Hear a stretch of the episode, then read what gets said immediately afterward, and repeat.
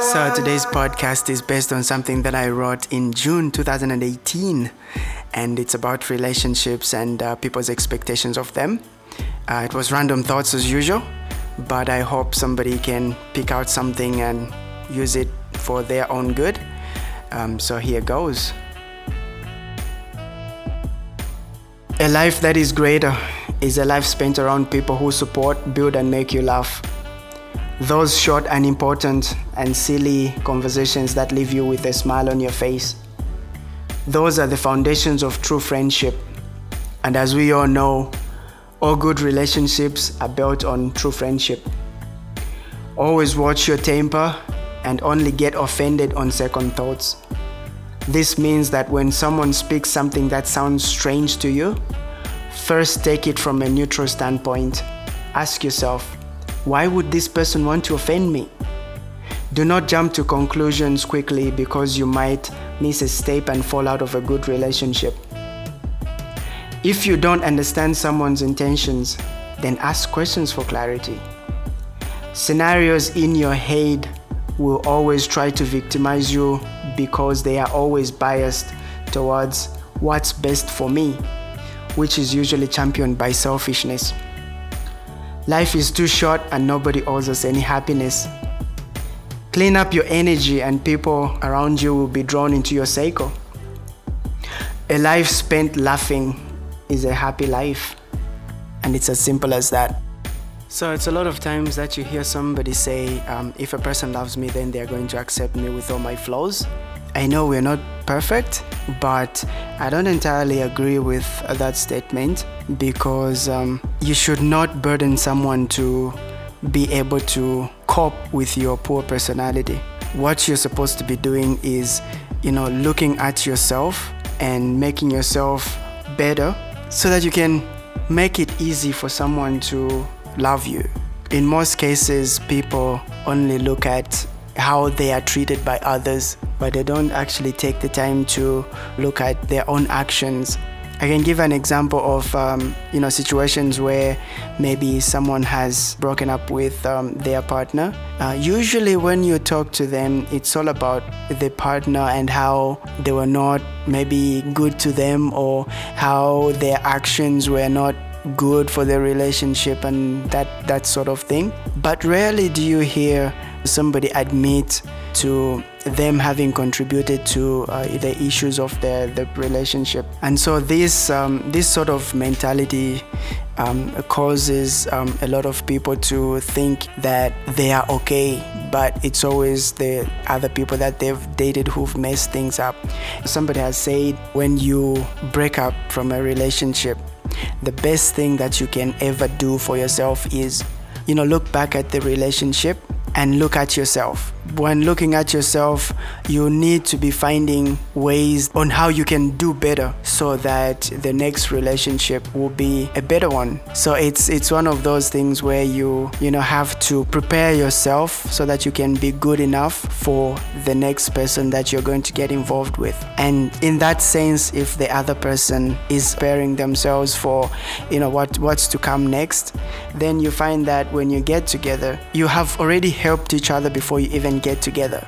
Because someone has has been striving to make themselves better and you have also been striving to make yourself better. So when you get together a lot of problems are solved just right there and then. People will come back and say oh they are perfect for each other or they are uh, a match made in heaven. No. It's just people who've been working on themselves and when they get together, they know exactly where they've been failing and they have worked on it or they are still trying to work on it because you can't go into a relationship expecting to change the other person. That's one of the other mistakes that we always make. We go into a relationship hoping the person will change. So, as they say, when you see a red flag, just getting to know someone, you see a red flag, act on it. And if that red flag doesn't change, then you obviously get an idea that maybe that's just how the person is. Because the only person who can change, you know, your partner is your partner. Because it's something that stems from within them. And so if um, they decide, all right, let me change this, then that's probably when you're going to see progress. Because if you ask me to change something about myself, I might just try it just to please you. But five years down the line, when probably I've had enough of you already, and then I'm thinking to myself, well, why, why am I feeling like I'm in a prison here? What am I suffering for? And then I start to become, you know, the real person that I am. And then you'll be saying, oh, you've changed. No, I haven't changed. That's me. I was only pretending for you because you are the one who wanted me to change. I had no intentions of changing. But if you tell me something and I feel, yeah, this is something that I need to work on, and I start to make efforts to change that side of me, then I'm actually doing that because I want to make myself better. If I was doing it for myself, then that's me. I would actually be happy that I've become a better person and therefore you would be able to enjoy me more because of what I have become. Now, the other thing is, uh, I think people are just too sensitive nowadays.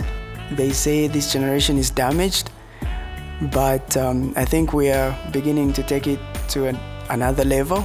You know, you can't have just a normal conversation with someone without them thinking you're going to offend them somehow. I just don't get it. Believe it or not, I've had conversations where you're asking, like when you're just getting to know someone, you know, you're asking, you know, like just basic questions, you know, what kind of music do you like or what kind of movies do you like? And somebody just says, you're interrogating me. I mean, and then you're like, wait, what? Interrogating you like um, no i'm just trying to get to know you. Like how else would you get to know someone if you're not asking questions? Like ask me questions as well if you want to know something then i'll tell you exactly what you want to know. Because if you're just sitting there and expecting that you're going to know me how are you going to know me? People nowadays don't like to be asked questions. I like people who ask me questions. Because you know when somebody's asking me questions and I feel like oh, they maybe they are really trying to to know what I'm about. The thing that I hate the most about people is those who assume things about me. Instead of just asking me, they will always be like, "Oh, I thought you meant this." "Oh, I thought you were going to do this." And then you're just there, like, where did that even come from? If somebody's asking me questions like, okay, what do you like? Or no? Well, how do you feel about this? Yeah so it's it, it makes it look like yeah they are interested in actually getting to know you or actually solving if if there's an issue they're actually trying to get more information so that you can work on it. Um, but not really just i don't know it's um it's it's annoying nowadays you know like we're just too sensitive for nothing. You can't force friendships.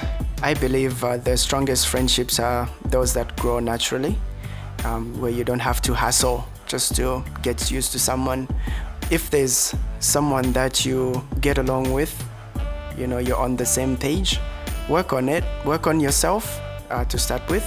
If you upgrade yourself and they do the same, then your friendship moves to the next level and things uh, start to flow naturally, smoothly. Um, but if it's something that you constantly struggle with, getting to getting along with the other person you're constantly struggling then i would say probably you might start looking at alternatives because um, in most cases it just ends in sadness and just stress. Friendship is not supposed to be stressing you that much. So uh, look after yourselves and um, also look out for my facebook page. It's called machona. Um, on there you can leave your comments you can um, leave your criticisms or whatever encouragements and also uh, you can also tell me things that you'd want us to talk about next time and then we'll be able to um, create something and have a chat. All right i'm out. Enjoy your week